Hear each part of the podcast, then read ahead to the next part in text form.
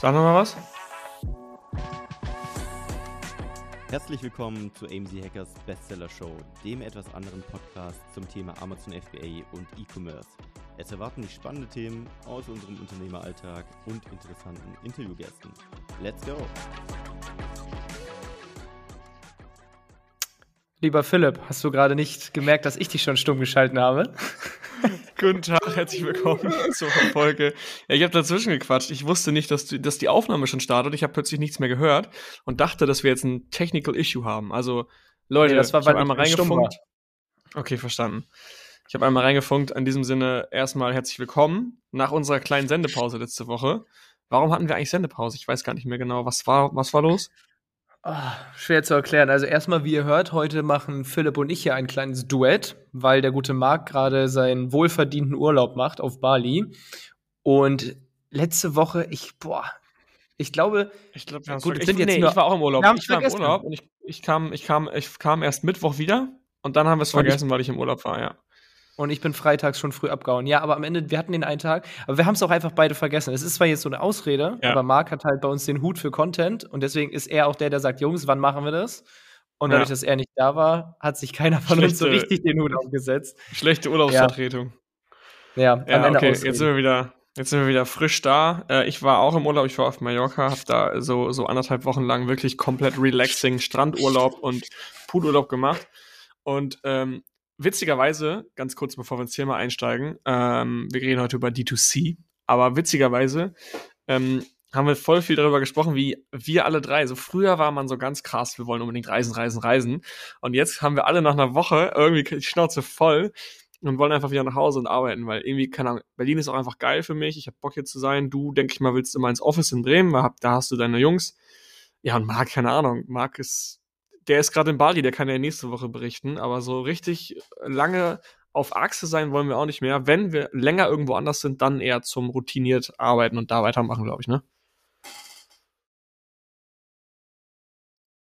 Äh, du bist, glaube ich, noch stumm. Ich glaube, jetzt heute haben wir hier wirklich, äh, Alter, warum war ich denn jetzt stumm? Zum Glück habe ich So. eben nichts gesagt. Okay. Ähm, nein, was ich gerade sagen wollte ist, ich habe auch so das Gefühl, jetzt über die letzten, auf jeden Fall mal zwei Jahre, seit ich nach Bremen gezogen bin, ich versuche mir halt hier das perfekte Zuhause zu erschaffen, dass ich hier gar nicht mehr weg will. Also klar ist dann so eine Reise wie Anfang des Jahres, äh, äh, also nach Mexiko aufregend, aber trotzdem freut man sich dann mega heftig wieder zu Hause zu sein und denkt sich nicht, oh, scheiße, jetzt ist der Urlaub vorbei, jetzt geht das wahre Leben wieder los. Den Satz kenne Ja. ich von früher. Und das ist halt einfach nicht mehr so. Deswegen sind wir, glaube ich, auch, haben wir gar nicht so den Bedarf, unbedingt immer da rauszukommen. Ich glaube, mal Ja. ist es cool, aber hier ist Ja. es genauso cool. Ja, absolut. Absolut. Okay, ähm, ich glaube, wir haben heute einiges auf der Brust. Ähm, wir haben ein Persönlichkeitsentwicklungsthema und ein Business-Thema. Ähm, das Business-Thema hatte ich ja gerade gerade schon mal angeschnitten. Wir machen einen Vergleich D2C-Brand, also einfach eine Shopify-Brand mit eigenem Shop versus Amazon-Shop. Wo sind die Vor- und Nachteile? Wir schlagen uns da nicht unbedingt auf eine Seite. Ich denke, wir analysieren das relativ objektiv, äh, sagen, Ja. was die Vor- und Nachteile sind. Und vorher machen wir noch ein Thema. Ich glaube, du hattest über Journaling gesprochen, oder? Genau, also im Grunde ist es so entstanden. Ähm, ich habe zwei ja, Journale zu Hause liegen. Also es sind einfach nur leere Bücher, davon hat keins einen besonderen Zweck. Und ich habe in letzter ne? Zeit. Äh, nein, aber ich schreibe da nur unregelmäßig rein. Und zwar irgendwie immer, wenn ich das Gefühl habe, mein, also mal meine Routinen verlassen zu haben und wenn Mhm. gerade so viel passiert, dass ich das Gefühl habe, meine Gedanken zu sortieren. Und jetzt hatte ich letzt den, den Tag, wo ich dachte, also erstmal hatte ich ganz viele Gedanken. Ich war äh, übers Wochenende an der Nordsee mit meinen Eltern. Und dann hat man natürlich da, weil es einfach ruhiger, es passiert weniger, sehr viel Zeit zum Nachdenken. Und dann ähm, bin ich Dienstag zurück und habe dann auch gedacht, so, okay, ich bin wieder zu Hause, ich bin voll raus aus meinen Routinen. Ich habe manchmal das Gefühl, nach so einem Reset, dachte ich mir, was war mir nochmal wichtig? Wie ernähre ich mich nochmal zu Hause? Wann gehe ich nochmal zum Training? So als hätte ich gefühlt alles wieder Mhm. vergessen und dachte mir, okay, du, ich muss mich jetzt mal kurz hinsetzen und mal einmal wieder aufschreiben, was eigentlich so die für mich wichtigen Säulen sind, damit ich wieder an mein Ruder komme. Dann saß ich da mit dem Buch und dachte, Alter, ich habe auch vergessen, wie es geht zu journalen. Was mache ich denn jetzt? Weil, also ich habe Gedanken zu AMC Hackers, ich habe Ideen, ich habe meine Meinung, was strategisch richtig ist, so die Gedanken, die beim, weiß ich nicht, beim Spaziergehen entstehen. Dann denke ich drüber nach, was will ich denn eigentlich privat machen? Welche Themen sind da wichtig? Und dann weiß ich immer gar nicht, was schreibe ich denn jetzt wohin? Mache ich eine Riesenseite, mhm. die ich dritte? Habe ich drei ja. verschiedene Journals, ein strategisch? Und dann sitze ich da manchmal und denke, Alter, was, wo fange ich zum Teufel an? Ich habe so einen Orkan in meinem Hirn. Wie kriege ich den aber, jetzt zum Teufel zu Papier? Aber genau das ist ja das, das Interessante am Journaling, dass du eigentlich dafür genau journalen musst oder auch meditieren musst, weil im Kopf dein Affe die beiden Becken aneinander schlägt und sagt, hey, ich kann so viel und ich möchte so viel machen und du kannst dich nicht irgendwie setteln und weißt gar nicht, wo du anfangen sollst.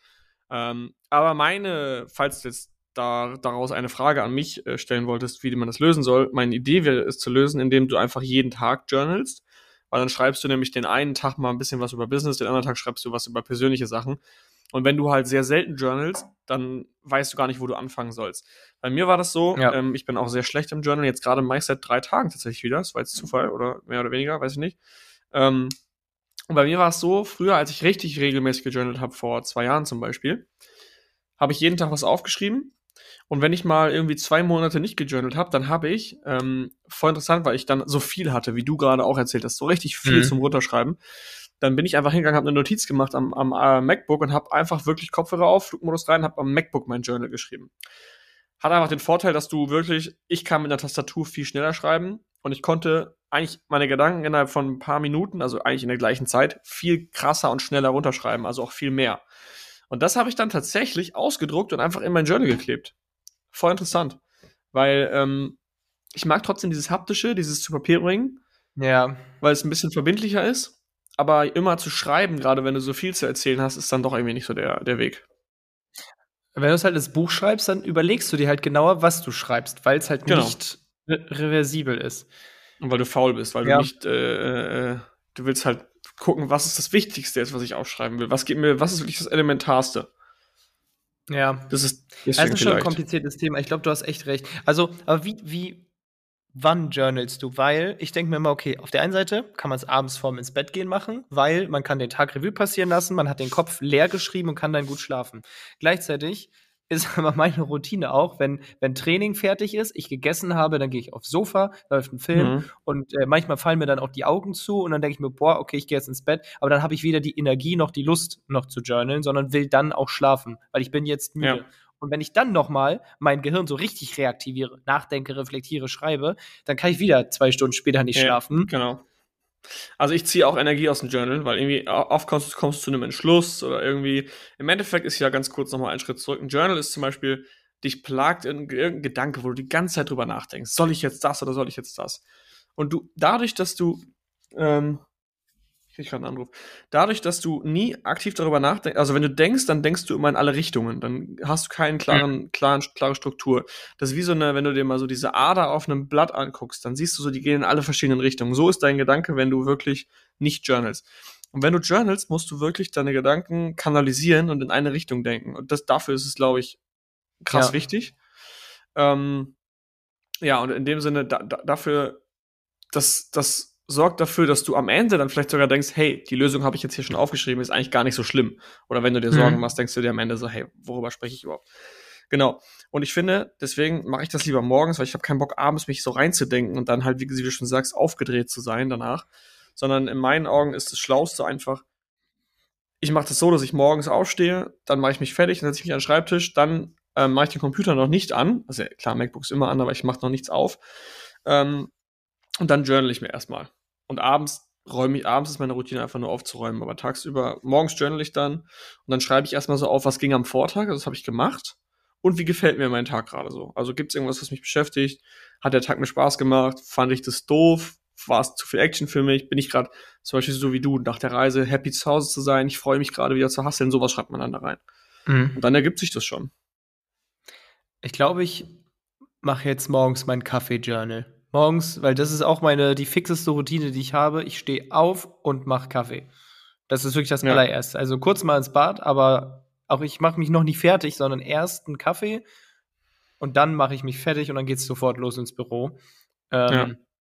Aber es könnte man ja kombinieren, weil das Kaffeetrinken ist für mich auch ein Moment, der ja, was heißt der Ruhe? Irgendwo schon. Manchmal, Ja. das ist mir letztens wieder aufgefallen, und bei, bei sowas bin ich ja richtig allergisch. Ich habe äh, meiner Freundin und mir einen Kaffee gemacht und dann saßen wir am Tisch morgens, beide am Handy.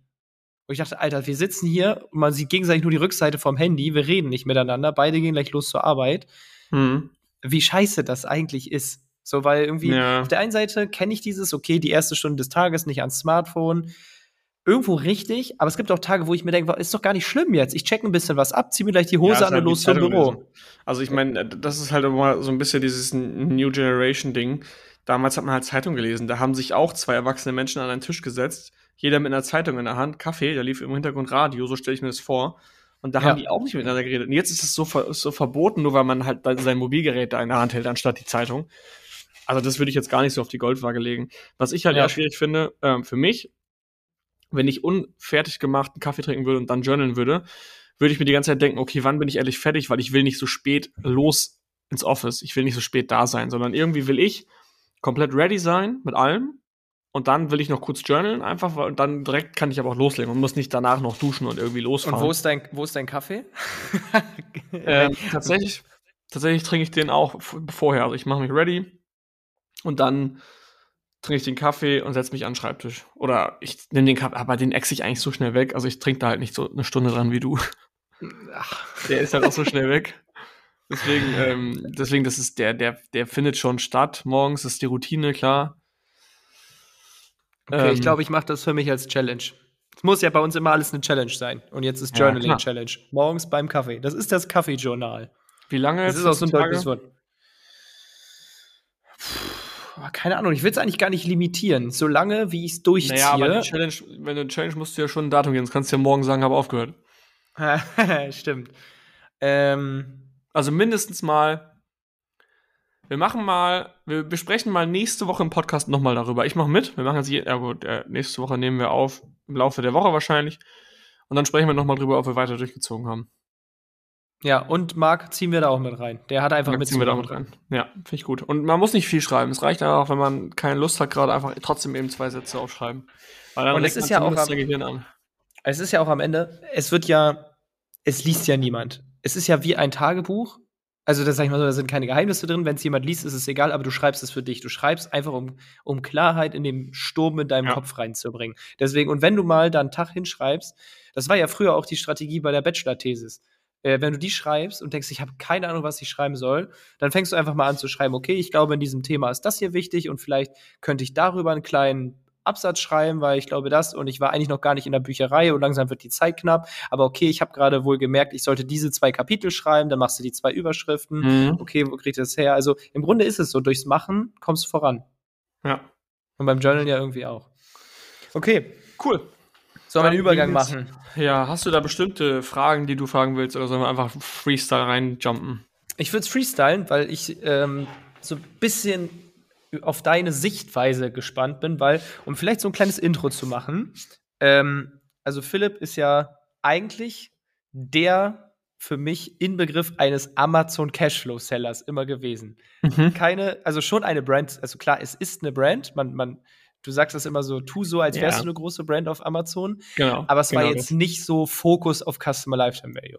Und ich habe Nope. früher, also als ich angefangen habe mit Facebook Ads, dann Google Ads, bla bla, dann Shopify, meine Kunden waren halt immer Shopify-Brands. So, deswegen komme ich eigentlich von einer ganz anderen Seite. Und jetzt ist es so ein bisschen, also nur um Gerüchte zu streuen, ich habe selber noch, ich war immer nur entweder Coach oder Dienstleister für diese D2C-Brands. Und jetzt Mhm. sind wir beide an einem Punkt, wo man munkelt, dass wir uns mit diesem Thema auseinandersetzen. So, und jeder kommt Ja, von woanders. Du kommst sehr Ja. zahlen- und datenbasiert und stark im Sourcing. Und ich komme eigentlich, gar, ich komme nur aus dem Performance-Marketing, aus dem Branding, aus der Conversion-Rate-Optimierung. Genau. Deswegen, wir, wir, wir steuern aufs gleiche Thema zu, aber kommen irgendwie aus von unterschiedlichen unterschiedlichen Seiten. Finde ich voll interessant. Genau. Ja. ja, genau. Also man kann, ich glaube, man kann schon sagen, ich baue gerade eine D2C-Brand auf. Ich sage jetzt nicht was und wie und wann und äh, da, da das ist jetzt ein verschlossenes Siegel. Aber es wird irgendwann was geben und ich werde rechtzeitig Bescheid sagen, wenn es soweit ist. Ähm, genau, deswegen arbeite ich mich gerade rein und ich sehe halt viele Parallelen, aber ich sehe auch ganz viel, was einfach anders ist und das finde ich voll interessant. Und zum Thema Freestyle, so viel Freestyle können wir gar nicht machen, weil ich habe mir schon ein paar Sachen aufgeschrieben, die halt in meinen Augen so die drei krassesten Sachen sind, die sich unterscheiden zwischen D2C. Wir meinen jetzt mit D2C mal einfach wirklich ganz stumpf, damit es jetzt mal einmal erklärt ist. äh, einen Shopify-Shop, ähm, mit dem du halt einfach deine Sales generierst, eigene Infrastruktur, eigene Logistik und so weiter. Ähm, genau. Für mich der erste wichtige Punkt ist schon mal, oder der erste Vorteil für Amazon ist, du kannst geilere Recherche machen. Du weißt wirklich, du kannst ein Tool anschmeißen und das Tool sagt dir ganz genau, wie viel Umsatz deine Konkurrenz macht. Du siehst genau, der und der macht viele, der und der macht wenig. Dann kannst du anfangen zu interpretieren, warum macht der eine weniger, warum macht der andere mehr. Bei Shops du kannst jetzt zwar irgendwie so ein bisschen herleiten, wel welcher Shop wirklich groß und erfolgreich ist. Und es gibt auch Tools, die zeigen dir an, wie viel Traffic die haben. Und dann kannst du das so ganz grob mit einem Average ähm, äh, Conversion Rate multiplizieren, dann Average Order Value draufhauen, dann kannst du ungefähr den Umsatz ausrechnen. Aber eigentlich, eigentlich unmöglich, weil ich glaube, man kann immer falsch liegen. Vor allem, weil die Conversion Rate muss sich ja bei so viel Traffic nur minimal verändern, dann ist schon wieder komplett anders. Also man kann halt nicht so wirklich geil researchen. Und bei Amazon hast du halt schwarz auf weiß den Beweis für etwas. So. Und das finde ich somit eins der schwierigsten Themen. Wie stehst du dazu? In jedem Fall. Es ist auch so ein richtiger Klassiker. Das habe ich halt im Bereich Performance Marketing gelernt. Es ist nicht alles Gold, was glänzt. Also ich habe so oft gehört, aber die machen doch auch Ads. Und die, und guck dir die Werbung an. Und trotzdem mhm ist das manchmal sowas von unprofitabel. Und dann frage ich die zwei Wochen später, und wo sind die Ads von denen jetzt? Ja, ich glaube, die haben die ausgemacht. Aha. Warum? Ja. Die sahen doch so toll aus. Die hatten doch 30 Likes. Das muss doch voll ja. durch die Decke gegangen sein. Und das ist es halt, dass du es halt so gar nicht. Ja, was heißt du gar nicht recherchieren kannst, aber einfach mega unzuverlässig. Ich habe mal, äh, ich habe mal jetzt verglichen zum Beispiel, das fand ich voll interessant, weil ich, ich wollte mal wissen, okay, wie viel sagt eigentlich die Followerschaft über Instagram über den Erfolg der Brand aus? Und in meinen Augen sagt es auch relativ wenig aus. Klar, du weißt, wenn eine Brand 200.000 Follower hat, dass sie zum Beispiel sehr groß ist und dass sie ein paar Sales wohl machen wird, sonst wäre sie nicht so groß. Aber jetzt mal zum Beispiel, ich habe mir mal Pulay angeschaut. Pulay hat 700, 800.000 Follower auf, ähm, auf Instagram. Das ist unfassbar viel. Wenn ich jetzt aber mal im Vergleich Bose nehme, kennst du kennst ja Bose. Bose ich hat auf. Okay, Bose 1,2. Das war, das war ein scheiß Vergleich. Bose hat 1,2 Millionen. Aber ich hatte, was hatte ich noch? Samsung. Samsung ist ja mal, keine Ahnung, wie viel erfolgreicher als Purelay und hat genauso viele Follower wie Purelay. Also Purelay hat 835 oder 900 und Samsung hat 800. Und das, das fand ich halt interessant, weil selbst da kannst du nicht dran festmachen. Ich würde jetzt mal mich aus dem Fenster lehnen und sagen, dass Samsung ein bisschen größer ist. Mhm. Ähm, guck mal, Samsung hat 835 und Apple hat 28 Millionen. Weil Apple halt eine geile Persönlichkeit ist. Apple ist eine Brand, Apple ist eine Marke. Wenn ich jetzt mal zum Beispiel Sonos anschaue, Sonos kennen wahrscheinlich auch viele, ist auch eine riesige Brand. Die haben 360.000 Follower. Das ist nix. Gucken wir mal Hugo Boss. So, und so, selbst das, das ist halt, das kann dir halt nicht viel, nicht viel aussagen darüber, wie, wie erfolgreich die Brands sind. Und deswegen ist es ein bisschen schwerer. Auf der anderen Seite muss man aber auch sagen, in meinen Augen, du gehst halt bei Shops oder viele gehen bei Shops halt nicht so in die Nische rein wie halt bei einem äh, bei Amazon. Also bei Amazon verkaufst du den letzten Adapter für irgendein komisches Produkt, was du selber gar nicht kennst. Ähm, und deswegen, und da guckst du halt in diese Nische rein, siehst, die machen Umsatz. Und bei einem Shop gehst du schon mal eher einen Schritt zurück. Du machst, hey, wir machen nachhaltige Rucksäcke. Hey, wir machen irgendwelche, keine Ahnung, ähm, Laptop-Ständer. So, weißt du, das sind schon eher so Produkte, da weißt du, okay, overall, da ist schon eine große Nachfrage, da kann ich eine geile Brand bauen. Das ist so meine Vermutung. Ja, wobei, also das stimmt schon, weil du, glaube ich, bei Amazon, da suchst du noch nach dem letzten, ja, nicht Witz, keine Goldnuggets gibt es nicht mehr, aber nach dem letzten Produkt, was du noch optimieren kannst. Da suchst du ja. richtig tief. Aber viele, zumindest ist das meine Erfahrung aus den letzten Jahren, gehen bei Shopify nicht genug rein. Die sagen dann, ich verkaufe mhm. Küchenprodukte. So, ja. for real, Küchenprodukte, wow, was für eine Brand. Ja, ich verkaufe, keine Ahnung, ähm, Bettwäsche oder so. Also es fehlt ganz oft ja, so dieses tiefere. Genau, halt mal ja. wirklich zu sagen, ich verkaufe nicht Küchenprodukte, sondern ich verkaufe Messer, mit denen du Sushi-Rollen durchschneidest. Also so richtig tief. Ja, Sushi-Messer. Halt, genau, Sushi-Messer. Und dann aber auch nur das. Und dann kommt nicht als nächstes das Hackfleischmesser, weil das brauche ich nicht. Ich bin doch Sushi-Chef. Das ist ja, dann wieder genau. halt dieser Denkfehler, so ich bin jetzt eine Messerbrand. Nein, du ja. bist eine Brand für Sushi-Köche. Ich brauche jetzt dieses Reisbrett, ich brauche, keine Ahnung, ich brauche Fisch, ich brauche vielleicht so ein Öl, ich brauche keine ja. Ahnung was. Aber also das finde ich geil. das ist manchmal so schwer zu greifen und dann wundert man sich halt, weil das ist halt das Problem. Du kannst halt bei Amazon eine Brand machen mit zwei verschiedenen Produkten, die von alleine laufen. Aber bei Shopify muss halt ein zweiter Verkauf stattfinden, sonst kannst du dir deine Marge halt gleich zu. Ja. vergessen. Genau, okay. Dann vielleicht kannst du ja den Ja. nächsten Punkt machen. Nee, nee, noch ganz kurz. Ich glaube halt, du brauchst, also äh, bei, bei, bei eigenen Shops ist halt so die Diversifizierung von, von anderen, die hebelt halt deinen Erfolg. Also je, je Ja. mehr du anders bist als die anderen, desto krasser kannst du halt hebeln. Bleiben wir beim Thema Bettwäsche. Wenn du nur Bettwäsche machst, okay, cool, dann machst du die halt in irgendwelchen Farben und Formen, toll. Was wäre denn, wenn du mal sagst, du machst Bettwäsche mit Movie-Stars drauf? Zum Beispiel irgendwelche Spider-Man oder Helden drauf, keine Ahnung. Oder du sagst, meine Bettwäsche hat Neonfarben. Weißt du, du machst so eine richtig crazy Brand, die neonfarbene Bettwäsche macht oder sowas halt. Ja. Und dann hebst du dich halt ab und dann bist du irgendwo eine Brand, die vielleicht interessant ist für die Leute, die die Girls, die auch pinke Fingernägel haben, die kaufen wahrscheinlich auch deine neonpinke äh, äh, Bettwäsche und das ist eine geile Zielgruppe und dann kannst du darum eine Brand aufbauen. Und das ist auch wieder Ja. der Ansatz, weil selbst du hast gerade gesagt, also das ist richtig, du sagst, okay, nicht Bettwäsche, sondern ich mache neonfarbene Bett, äh, Bettwäsche. Aber wer kauft sich neonfarbene Bettwäsche? Und da musst du überlegen, was will diese Person noch haben? Nicht, ich mache jetzt statt neonfarbener Bettwäsche auch noch neonfarbene Wandfarbe oder so. Vielleicht wollen die Personen das gar nicht haben, vielleicht schon. Aber wer kauft es? Es kauft Ja. ein Mensch und der soll mehr von dir kaufen. Was braucht der? Ja. Wofür? Also mehr von dir kaufen, genau. Dann gehen wir jetzt doch mal zu Punkt 2 über, das ist nämlich genau der wichtige Punkt. Im Shop musst du die Leute dazu kriegen, ein zweites Mal zu kaufen. Das hast du eigentlich verloren. Also die Customer Acquisition Costs im Shop sind deutlich teurer als bei Amazon. Bei Amazon ist es Deutlich. wirklich so, wir gehen hin und sagen, hey, du machst mit deinem ersten Sale Profit. Ganz einfach. Wenn du nicht beim ersten Sale Profit machst, dann hast du kein gutes Amazon FBA Business. Heißt also, wir kalkulieren auch, dass die gesamte Produktkalkulation basiert eigentlich auf dem ersten Sale. Und da bekommt ihr bei uns bei AMC Hackers auch komplette Vorlagen, also Kalkulationsmasken. Ihr bekommt bei uns ähm, F- Vorlagen, wie viel Prozent Marge ihr haben müsst und was ihr, was ihr letztendlich für KPIs einhalten müsst, um das Produkt auf dem ersten Sale profitabel zu machen. Das ist eigentlich so das Hauptziel. Ähm, hingegen im Shop, wie du schon sagt, gesagt hast, ich kaufe die, die pinke Bettwäsche oder ich kaufe das Sushi-Messer und wie kriege ich dann es hin, den Kunden erneut kaufen zu lassen. Und das kriege ich dann hin, indem ich eine geile Customer Experience schaffe, indem ich ein geiles Packaging mache, eine geile Kundenerfahrung, vielleicht eine Facebook-Gruppe, eine Community. Ich baue um dieses Produkt etwas au- auf, ein Vibe, sodass die Kunden dann sich dazu entscheiden, nochmal wieder zu kommen und was anderes zu kaufen.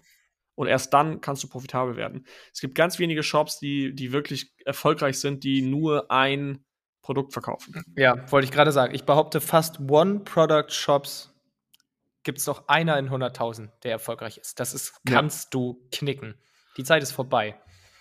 Für mich ist einer der besten äh, Br- Brands für wiederkehrende äh, Kunden, bleiben wir beim Thema Sonos, ist für mich einfach Sonos. Also ich selber bin einfach absoluter Sonos-Jünger. Liegt daran, dass ich mir irgendwann mal einen Sonos-Lautsprecher gekauft habe. Dann habe ich gesehen, okay, geil, ich kann die connecten. Ich kaufe mir noch einen, habe mir noch einen gekauft, connected. Das habe ich fünfmal gemacht. Ich habe fünfmal diesen scheiß Lautsprecher nachgekauft für jeweils 200 Euro. Dann habe ich mir noch mal eine Soundbar gekauft äh, ähm, und dann jetzt noch mal ein Sub. Also ich habe irgendwie bald sechs Technical Devices von, von Sonos, weil die so geil miteinander funktionieren. Die haben das, die sind noch besser als bei Apple. Bei Apple, klar, du kannst dir ein iPhone kaufen, das reicht, du brauchst nicht mehr. Wenn du einen Laptop brauchst, hast du dir vielleicht noch ein MacBook, aber du brauchst nicht unbedingt einen Laptop. Bei Sonos ist es eigentlich so, du, du hast noch mehrere Räume, du willst die auch ausstatten und dann auf einmal kannst du so nahtlos alles miteinander connecten. Und die machen das auch so einfach, dass du es nur einschalten musst und das System erkennt sofort, da ist eine neue Sonos-Box und bumm, wie durch magische Hände ist sie in dein, äh, in dein System integriert. Das macht süchtig, das zu optimieren. Und dann ist auch, das ist jetzt wieder das, was aber Apple gemacht hat. Eine Zeit lang zum Beispiel Apple-Kopfhörer brauchst du nicht in den Sony-Phone äh, äh, Phone reinstecken. Haben nicht funktioniert. Gerät wird nicht unterstützt. Das heißt, du, du warst schon verpflichtet, wenn du einmal Apple holst, dann brauchst du danach alles von Apple, weil sonst untereinander dieses Cross-Device-Connecting war absoluter Stressfaktor. Ist eine Art und. Weise. Airplay. Ach, nicht Airplay. Äh, ähm, Air, Air, wer ist nochmal? Air, hä? Airdrop, Airdrop, so. Airdrop. Dann Ja. immer so, du kriegst ja schon in der, in der Gesellschaft schon so ein leichtes schmitz, schmunzelndes Grinsen zu, wenn, wenn dir jemand Bilder schickt und er sagt, ich mache Airdrop. Was, Airdrop? Ich habe kein iPhone. Ah, okay, ja, hm. So, wie, wie, schickt man denn dann die, wie schickt man denn dann die Bilder, wenn man kein Airdrop Per Infrarot. Infrarot, geil. und stoßt man aus Versehen gegen das Handy und dann bricht das Infrarot ab, geil. Ich glaube, Ich das frag kennen mich auch nur echt- die äh, wenigsten Zuhörer hier. Ich frage mich, ähm, du hast zwei Optionen. Bleiben wir jetzt beim Sushi-Messer. Ich mache ein Sushi-Messer, was von, von seiner Form her anders ist. Wirklich anders. Das heißt, in den durchschnittlichen Messerblock passt dieses Sushi-Messer nicht rein. Das heißt, wenn du einen Messerblock möchtest, musst du den auch von meiner Marke kaufen. So, mhm. jetzt ist die Frage, funktioniert es dann besser, weil ich krieg den zweiten Sale, weil die Leute kaufen das Sushi-Messer, sie sind ein Riesenfan, oder ist es für ganz viele so ein Abfuck, dass sie sich denken, wenn ich mir für dieses Messer extra einen neuen Messerblock kaufen will, dann gucke ich lieber woanders. Was glaubst du? Nee, ich glaube, das Sushi-Beispiel ist halt kein perfektes Beispiel, weil es gibt kein Messer, was nicht in, in einen Block reinpasst. Ja, aber du schwierig. weißt ja, was ich meine. Ich weiß, was du meinst. Ich glaube, die Leute, die dann so, die krasse, die sich, die sich überlegen, ein scheiß Sushi-Messer zu kaufen, sind auch wirkliche Sushi-Jünger. Und die legen sich das Messer dann, dann gibst du halt so ein kleines Tuch dazu. Und äh, das legst du dann einfach in deinen Schrank rein, dieses Messer.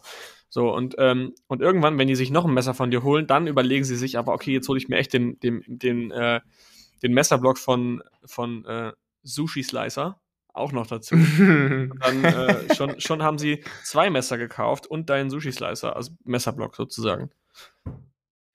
Und so kriegst du die Kunden halt dazu, mehrere Sachen zu kaufen. Und wir müssen so ein bisschen bei Amazon auch bleiben. Und da ist es halt eben nicht so. Da, klar, wir kennen viele Leute, die haben Verbrauchsprodukte, Cremes, Nahrungsergänzungsmittel und so weiter.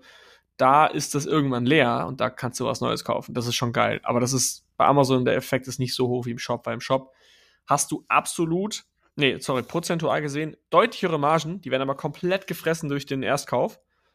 Dann bist du aber hintenrum, wenn die Leute nochmal kommen, so krank profitabel, da hast du viel mehr Margen als bei Amazon. Das ist halt eben so der, der Clou an der Sache. Also Amazon, sage ich mal, erster Sale direkt profitabel, du kannst viel schneller Geld verdienen. Im Shop, denke ich mir, kannst du es deutlich krasser skalieren, aber musst auch deutlich mehr Geld in die Hand nehmen und echt länger investieren, ohne daraus was zu bekommen. Um vielleicht die Leute, die das gerade nicht ganz verstehen, abzuholen, mit dem Erstkauf ist eigentlich gemeint bei Amazon und bei, bei in deinem eigenen Shop schaltest du Werbung. Aber Werbung auf Facebook, Instagram, Google ist so exorbitant teurer, als auf Amazon. Wobei das dann natürlich auch teurer wird, aber dass du halt für einen Erstkauf gerne mal irgendwas zwischen 25 und 60 Euro zahlst. Und so eine absolute Marge musst du halt erstmal haben. Aber das ist jetzt vielleicht so ein nächster Punkt, den kann ich einfach sagen. Es ist halt, also dein Shop ist, wenn du es hinkriegst, deutlich skalierbarer, weil du halt Werbung in den Massenmarkt reinmachst. Du bist nicht gedeckelt beim Suchvolumen. Okay, bist du bei Google Ads, die sind sehr ähnlich wie Amazon Ads. Also das, das ist tatsächlich sehr, sehr vergleichbar. Ja. Wenn das ist schon fast das gleiche. Aber sobald du in den Bereich Facebook, Instagram, Pinterest, TikTok, Push-Marketing gehst, ist es ja. deutlich schwerer, deutlich teurer, dafür deutlich skalierbarer. Das heißt, wenn du das hinkriegst, Break-even oder mit leichten Verlusten nur zu machen, dann kannst du aber mal richtig Öl ins ja. Feuer werfen. Ja, du kannst halt jeden ansprechen, ne? Du kannst halt alle ansprechen, auch die gerade nicht suchen. Ähm, genau, es ist eigentlich teuer. Ich glaube, ich will gar nicht mich auf eine Seite schlagen, weil ich, ich weiß, ich glaube, Amazon ist der deutlich einfachere Weg und irgendwo auch der kalkulierbarere Weg. Definitiv. Der Hebel hinten raus vielleicht nicht so groß, den kannst du dann erst machen, indem du weitere Produkte launchst. Also die machst du, den Hebel im Shop machst du durch noch mehr Kunden, noch mehr Kunden, noch mehr, noch mehr Öl ins Feuer werfen. Ähm, und im Shop machst du halt den Hebel oder den Umsatz, was Umsatzwachstum. Irgendwann bist du an, an dem Suchlimit angekommen. Du hast, kriegst x Prozent der Sales. Klar, du kannst dein Produkt nochmal optimieren. Und dann skalierst du aber nicht nochmal darüber, dass du nochmal dein Produkt besser machst oder noch mehr in Ads investierst, sondern dann skalierst du eigentlich darüber, dass du neue Produkte entwickelst und deine Brand größer machst auf Amazon. Am Ende geht es immer Hand in Hand. Also nutze auch Amazon, um kalkulierbaren, verhältnismäßig leichteren Umsatz zu machen, damit du für deinen Store diese Neukundenakquise überhaupt mal refinanzieren kannst. Weil wenn du am Anfang immer nur Verluste machst, ist das Konto irgendwann leer. Wenn du mit, mit Amazon so ein bisschen dein, ich will es jetzt nicht sicheren Hafen nennen, weil Amazon kann auch mal das Gegenteil von sicherer Hafen sein, aber ein kalkulierbarer Hafen ist, dann, dann kannst mhm. du es einfach nutzen. Also das nicht mitzunehmen wäre auch naiv. Also es gibt mit Sicherheit Sachen, wenn es dann doch ein sehr starker Designfokus ist, dass man das einfach gar nicht auf, ähm, auf Amazon kauft. Aber wenn wir bei Sushi-Messer bleiben, auch wenn du versuchst, aus einem Sushi-Messer ein Designobjekt von Wert zu machen, trotzdem wird es Leute geben, die auf Amazon nach Sushi-Messer suchen, die kaufen bei dir, weil du das da richtig smart positioniert hast und am Ende hast du dann da Profite, die du mitnehmen kannst. Also ja. es gibt einfach so viele Vertriebskanäle und äh, vielleicht einer nach dem anderen, aber irgendwann sollte man sich überall listen. Ich komme jetzt zum aller, allergrößten Vorteil von Amazon und zum allergrößten Bottleneck meiner Meinung nach einer D2C-Brand. Und zwar die komplette Logistikinfrastruktur, die ich so massiv unterschätzt habe. Bei Amazon, ihr schickt eure Produkte ein, das ist der einzige Hassel. Ab und zu kriegt ihr mal Remissionen und dann vielleicht mal versteht ihr nicht gerade, okay, ihr habt 300 Artikel zu Amazon geschickt, warum sind gerade nur 250 eingebucht? Das ist das Einzige, was ihr mal nicht versteht. Bei einem Shop, du musst dir über alles Gedanken machen. Wie wird mein Produkt gepackt? Wie teuer darf der Karton sein? Was für eine Kartonstärke nehme ich überhaupt? Soll der Karton von innen gedruckt sein oder von außen? Ähm, wie groß darf der Karton überhaupt sein, damit ich in irgendeiner Versandkategorie bin? Gut, das, kennen wir, das haben wir bei Amazon auch. Dann ähm, müssen wir schauen, okay, hält der Karton das aus, was ich da reinpacke? Ist der überhaupt gut genug? Weil da hast du bei Amazon die ganzen Experten, die das alles für dich machen. Du musst nichts dafür tun. Was ist, wenn jemand ein, ein Messer bestellt? Was ist, wenn jemand zwei Messer bestellt? Was ist, wenn jemand drei Messer bestellt? Was ist, wenn jemand vier? Was ist, wenn jemand ein Messer, ein Messerblock und noch ein, noch ein Öl dazu bestellt? Das Öl könnte auslaufen. Du musst für jede Art von Bestellung in deinem Shop eine eigene, eine eigene Verpackung entwickeln. Du hast nicht wie bei Amazon, dass das alles vollautomatisiert läuft. Ähm, und du machst dir keine Gedanken darüber. Und das Geile ist ja auch noch bei Amazon, wenn irgendwer, irgendein Kunde sich beschwert und sagt, hey du, das Produkt ist kaputt angekommen, kannst du alles löschen lassen von Amazon, weil Amazon dafür verantwortlich war und nicht du. Das ist grandios. Also, das ist wirklich. Meinst du, löschen lassen? Die Bewertung? Die Bewertung, genau. Oder wenn, wenn halt der Kunde sich bei dir meldet und sagt, mein Produkt ist nicht angekommen, dann kannst du einfach sagen, hey Amazon, bitte kümmert euch, weil die übernehmen das ja komplett. Du hast nichts damit zu tun. Und im Shop bist du von vorne bis hinten komplett verantwortlich dafür. Was ist, wenn du hast einen Versanddienstleister und du hast eine Retoure. Der, der Kunde schickt, wir haben zwei Sushi-Messer. Das eine Sushi-Messer hat einen Linksschliff, das andere hat einen Rechtsschliff. Die Messer sehen gleich aus. Was ist, wenn der Kunde beide bestellt, sich für ein Messer entscheidet und das andere zurückschickt, aber aus Versehen es wieder in die falsche Hülle steckt? Schickt es zurück und dann äh, hast du da deinen Versanddienstleister, der packt das aus und er sieht nur so, okay, ein Messer, zwei Verpackungen. Ähm, ja, welches Messer ist denn das jetzt? Linksschliff oder Rechtsschliff? Keine Ahnung, was ich machen muss. Die Leute sortieren es falsch ein, es geht falsch wieder raus. Also auch das. Du brauchst einen Prozess dafür. Wie können die Leute überhaupt identifizieren, was das für ein Produkt ist? Und was machen sie damit? Also, da musst du denen sogar noch sagen, was passiert mit den Retouren. Ab wann werden die wieder rausgeschickt? Muss ich mir Gedanken machen, sollen die wieder aufbereitet werden? Da musst du noch Leerverpackungen hinschicken zu dem Versanddienstleister, der muss die dann wieder in diese Leerverpackung packen, damit er ähm, das wieder rausschicken kann. Da muss dann QR-Code drauf, dann müssen die noch QR-Codes haben, dass die das auch wieder labeln können. Und diese ganzen Sachen, das habe ich vorher als Seller bei Amazon nie mitbekommen. Da habe ich mir noch nie Gedanken drüber gemacht. Und das ist. Ich könnte noch weiter erzählen. Soll ich noch mehr erzählen? ja, ich bin ganz gespannt. Okay, was ist mit, äh, was ist mit Rücksendekosten? Was ist, also ich glaube, statistisch, statistisch gesehen 20% der Leute geben ihre Adresse falsch ein. Da gibt es bestimmte Tools bei, bei Shopify, da musst du, kannst du es halt abfangen. Das ist was, was so Adressprüfer.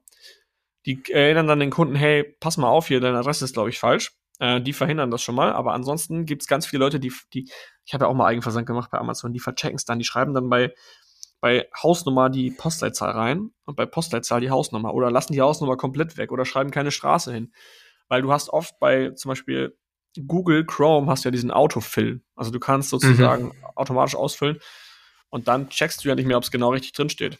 Meistens klicken die einfach weiter. Und da musst du gucken, okay, was passiert, wenn das nicht, wenn das nicht ähm, zugestellt werden kann. Will ich ein Filialrouting machen? Das heißt, Filialrouting heißt, der Postbote bringt es dann zur nächstgelegenen Poststelle und kriegt, gibt dann eine Info an den Kunden, dass quasi das Paket nicht zugestellt werden konnte, weil Adresse nicht zustellbar, bitte hol dein Paket ab. Dann zahlst du quasi dafür auch noch für, diese, für dieses Filialrouting bei DHL. Wie binde ich denn jetzt diese Kosten dafür in meine Margenkalkulation ein? Dass jetzt da irgendein Kunde seine Adresse falsch geschrieben hat und so. Also so, bei Amazon hast du dann halt Sellerboard, da siehst du genau, okay, am Ende des Tages bleibt mir so und so viel über, weil Sellerboard alles voll automatisiert mit dem Seller verrechnet. In deinem eigenen Shop hast du es nicht. Da kriegst du irgendwie eine DHL-Rechnung und da steht dann drauf, hey, wir haben 14 mal Filialrouting gemacht, wir haben drei Rücksendungen aufgrund von Beschädigungen und wir haben 14 Rücksendungen vom Kunden, weil die Leute unzufrieden waren. Das musst du alles irgendwie dann verrechnen und so weiter. Und wie willst du dann am Ende deine Marge? Ich, ich rede jetzt noch weiter. Wie willst du am Ende dann deine Marge berechnen? Vor allem, wenn jemand zwei Stück bestellt, fällt ja nur einmal der Karton an. Einmal der Inlay, einmal das, was du da reinlegst was ist, wenn der Karton, wenn dann eine Rücksendung kommt, dann sind die Kartonkosten ja, ja, du hast ein Produkt zurückbekommen, Na gut, der Karton ist ja dann sowieso hin. Also, verstehst du, was ich meine? Das ist, du musst viel Mhm. krasser in diese Margenkalkulation gehen, das, was du bei Amazon alles voll automatisiert bekommst. Da musst du dich gar nicht mit beschäftigen. Allgemein in die Logistik. Es gibt echt kein Thema, was mich mehr abturnt als Logistik. Also da habe ich wirklich, dann, wo, womit will ich überhaupt versenden? DHL, Ama- DHL, DPD, UPS? Will ich irgendwie, was mache ich, was sage ich meinem Kunden, wann kommt das Paket an? Mache ich bis 16 Uhr Same-Day-Delivery, also Same-Day rausschicken? Oder mache ich das bis 12 Uhr? Also es gibt wirklich echt viele Fragen, die man sich stellen muss. Ich will gar nicht jetzt hier die D2C und Shopify schlecht reden. Ich glaube, das hat absolut seine Chancen und du kannst da deutlich mehr Umsatz machen, absolut gesehen, aber es ist halt auch viel komplizierter und ich glaube einfach, Amazon ist der geile Weg, um einfach mal zu schauen, okay, feiere ich das, macht mir das Spaß, funktioniert E-Commerce für mich und erstmal vielleicht ein Business aufzubauen und im zweiten Schritt dann zu sagen, okay, ich baue einen eigenen Shop auf. Das ist jetzt der große Aufruf an alle Logistiker. Löst dieses Problem und berechnet dafür eine Gebühr. Das würden wahrscheinlich ganz viele Philips dankend annehmen, dass sie das Vielleicht- nicht machen müssen. Vielleicht gibt es ja schon äh, dafür eine Lösung. Ich weiß es nicht. Ich gehe gerade den Weg, Jungs. Ich mache das hier für uns alle, Jungs und Mädels. Ich gehe vor. Und eines Tages wird es nicht nur AMC-Hackers geben, sondern auch D2C-Hackers. Und dann äh, werde ich euch diese ganzen Hacks, die ich jetzt hier gerade versuche herauszufinden. Ich laufe mit meiner Dschungelmachete gerade durch den Dschungel und schaue, wo kann man hier ein bisschen was ernten. Und wenn das funktioniert, dann gebe ich euch das auch in die Community rein. Dann werden die Hackers die ersten sein, die davon hören. Also, wie gesagt, einer muss es ja machen. Dann Ähm, gibt es die Mutter, das sind die E-Com-Hackers und zwei Töchter. AMC-Hackers und D2C-Hackers. D2C-Hackers, ja, und all in all sind es dann die E-Com-Hackers. Genau, also, ja, im Endeffekt, D2C ist in meinen Augen, du musst das Fundament selber bauen. Du kannst, bei Amazon ist es eigentlich so Stein auf Stein auf Stein auf Stein und D2C ist wirklich, Alter, ich muss erstmal hier ein Fundament gießen, hier ist aber ein Schlammboden und hier wächst gerade äh, ein Baum. Was mache ich damit? Gleichzeitig, ey, jetzt kommt eine kleine Metapher. Amazon ist fast schon so, als würdest du in ein Reihenhaus einziehen und D2C Shopify ist, würdest du dein eigenes Fundament gießen, dein Haus selber bauen. Du kannst dich aber bei Shopify mehr austoben. Du kannst alles umsetzen, was du willst. Keiner sagt dir, das Bild darfst du nicht hochladen, diese Ja. Bewertung darfst du nicht zeigen. Also, es ist wieder ein Für und Wider, ne? Du darfst machen, was du willst, weil das ist deins. Ja. Äh, ganz kurze Erklärung dazu. Macht auch Sinn, dass Amazon zum Beispiel sagt, wie die Bilder auszusehen haben, weil wenn ihr auf Amazon geht und jeder macht, was er will, sieht es aus wie Kraut und Rüben, was an sich, also jedes Bild für sich gesehen, sieht am Ende vielleicht geil aus, aber alles gemischt. Der eine legt sein Bild auf, äh, legt sein Produkt auf eine Marmorplatte, der andere legt es in den Dschungel, der andere ähm, hat vielleicht ein Bild, wo das getragen wird. Also jeder macht das irgendwie anders. Und dann sieht es am Ende total unklar aus. Und Amazon will einfach Gleichheit schaffen. Deswegen muss jedes Bild einfach freigestellt auf weiß sein. Und im eigenen Shop kannst du wirklich alles machen, was du willst. Ähm, kannst auch einen Schwarz-Weiß-Filter drüber machen, letztendlich, wenn du willst. Also, du kannst halt viel machen. Äh, und was ich glaube ich auch sehe, ist, ähm, viele D2C-Brands unterschätzen gerade die Wichtigkeit der Bilder. Wir sind aus dieser Amazon-Bubble, wir wissen einfach, wie wichtig das ist und wie krass gut Bilder sein müssen. Und wenn ich mir so die ganzen Brands anschaue, die machen echt teilweise richtig scheiß Bilder. Es scheint ja funktionieren, aber ich frage mich, was ist, wenn die mal richtig gute Bilder machen? Ich weiß zum Beispiel, Coro Drogerie hat äh, sehr, sehr, sehr viel Geld investiert jetzt in neue Produktbilder. Und schaut euch die Bilder mal an, die sind wirklich grandios gemacht und die haben den Umsatz extrem steigern können. Also ich habe keine Fakten, aber wirklich, ähm, es hat einen extremen Boost gegeben, seitdem die neue Bilder haben. Ich könnte mir schon vorstellen, dass wenn jemand mal das äh, Amazon-Game durchgespielt hat und jetzt bei D2C reingeht, natürlich viel zu lernen, viel anstrengen, man muss viel denken, aber man kommt mit einem anderen Background. Man ist schon Ja. mit einem gewissen Wasser gewaschen und lässt sich jetzt vom nächsten Wasser waschen. Das ist ein richtiger Zungenbrecher. Ja, es sind irgendwie, irgendwie zwei Spiele in der gleichen Playstation. Controller sind ähnlich, aber man muss andere Ja. Knöpfe drücken, damit man Ja, erfolgreich wird. Also ich glaube, E-Commerce ist halt an sich einfach geil. Alle, die jetzt hier zuhören, fangt an mit Amazon, sonst wären wir nicht hier. Ne? Also AMC Hackers, da lernt ihr alles, egal ob ihr schon Pros seid.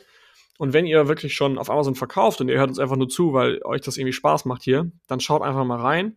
Platin oder Diamant haben wir auch was für euch. In Diamant geht's, glaube ich, also da geht's wirklich sehr oft um Shops. Da haben auch andere Leute Shops und haben ihre Amazon-Produkte in einen Shop gebracht. Und das, da reicht es nicht einfach ein D2C-Training zu machen, sondern ich glaube, da muss man auch schon mit Amazon-Profis sprechen, weil nicht jedes Produkt ähm, von Amazon einfach so umsetzbar ist in einer D2C-Brand. Andersrum genauso. Definitiv nicht. Ne, also wenn du, wenn du eine D2C-Brand hast und du willst sie auf Amazon bringen, auch da kannst du viele Fehler machen. Ähm, also alle, die eine D2C-Brand haben, schreibt uns einfach mal, dann schauen wir mal, ob es Sinn macht, für euch auf Amazon loszulegen. Ja, in diesem Sinne, haben wir noch irgendwas dazu zu sagen? Nö, also man könnte noch ein bisschen den letzten Punkt kurz ausführen. Also man kann nicht einfach Amazon-Brands über Shopify verkaufen und andersrum genauso, weil es funktioniert einfach anders. Wenn du, wenn du keine Produkte hast, die ein Customer Lifetime Value ermöglichen, dann kommst du bei D2C nicht weit. Wenn du bei D2C Produkte hast, wo die Leute nicht stark nach suchen auf Amazon, dann ist da nicht so viel zu holen. Ja. Also es ist, es ist, man kann es nicht einfach spiegeln. Das wird nicht funktionieren. Das ist, als hättest du einen Schlüssel, den versuchst du ins andere Schloch reinzudrücken und du haust einfach immer wieder gegen. Der passt dann einfach nicht. Wir sind gerade so richtig im Vergleichsmode. Das ist, weil ich wollte es gerade auch wieder einen Vergleich nennen, aber das verbildlicht das einfach so geil. Wenn du zum Beispiel bei Amazon kannst du krass erfolgreich sein, wenn du eine Webcam verkaufst und eine Glaskaraffe. Du kannst richtig viel Kohle machen damit bei Amazon, weil beides Produkte sind, die werden krass gesucht. Wenn du aber jetzt eine Brand hast, die verkauft Webcam und Karaffe, bei Amazon checken die Leute nicht, die eine Webcam kaufen, dass du auch Karaffen verkaufst. In deinem Shop ja. geht auch schon. Dann brauchst du einen Shop, da ist eine Webcam und eine Karaffe. Macht halt keinen Sinn zusammen, deswegen machst du vielleicht zwei Shops, dann hast du wieder zwei One-Product-Shops, dann musst du wieder auf den ersten Sale profitabel sein. Das heißt, du brauchst zur Karaffe auch die Gläser oder du brauchst zum, zum, äh, zur Webcam brauchst du ein kleines, keine Ahnung, Transport-Etui oder noch irgendwas anderes dazu, ein Licht, ein kleines, so ein Ringlicht oder ein Mikrofon oder irgendwie sowas, um dann wirklich eine Brand aufzubauen, die sich darauf konzentriert, Leuten geile Calls zu ermöglichen. Da gibt es noch keine Brand. Ist mir gerade eingefallen. es gibt keine Brand, die sich seit Corona, weil seit, dem, seit Corona werden doch so viele äh, Calls geführt. Es gibt, es, es gibt Logitech, gut, die machen halt Mäuse, Tastaturen, alles. Aber wie geil wäre es denn eine D2C-Brand, die sich zur Mission gemacht hat, dass du 100% geile Qualität hast bei Calls, auch wenn du unterwegs ja. bist geile Kamera zum Transportieren, geiles Licht zum Transportieren und ein geiles Mikrofon. Und was man noch alles machen kann. Das dann verkaufen die noch so geile Hintergrundbilder für so äh, Zoom-Räume. Das wäre doch geil. Das gibt's gratis zum, zum Kauf dazu. Ist ein gutes Bundle.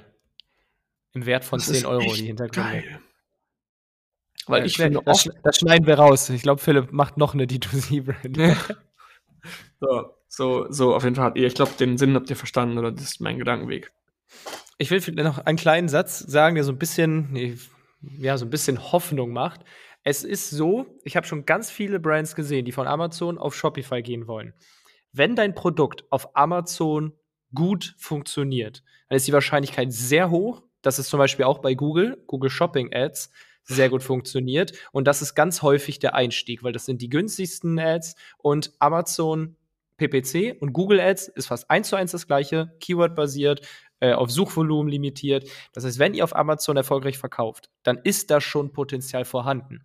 Was aber dann fehlt, ist manchmal die richtige Positionierung und das richtige Produktportfolio. Also wenn ihr die Glaskaraffe habt und auf Amazon absoluter Bestseller seid mit euren Produkten, dann ist die Chance hoch, dass sich das in eurem Shop auch gut verkauft.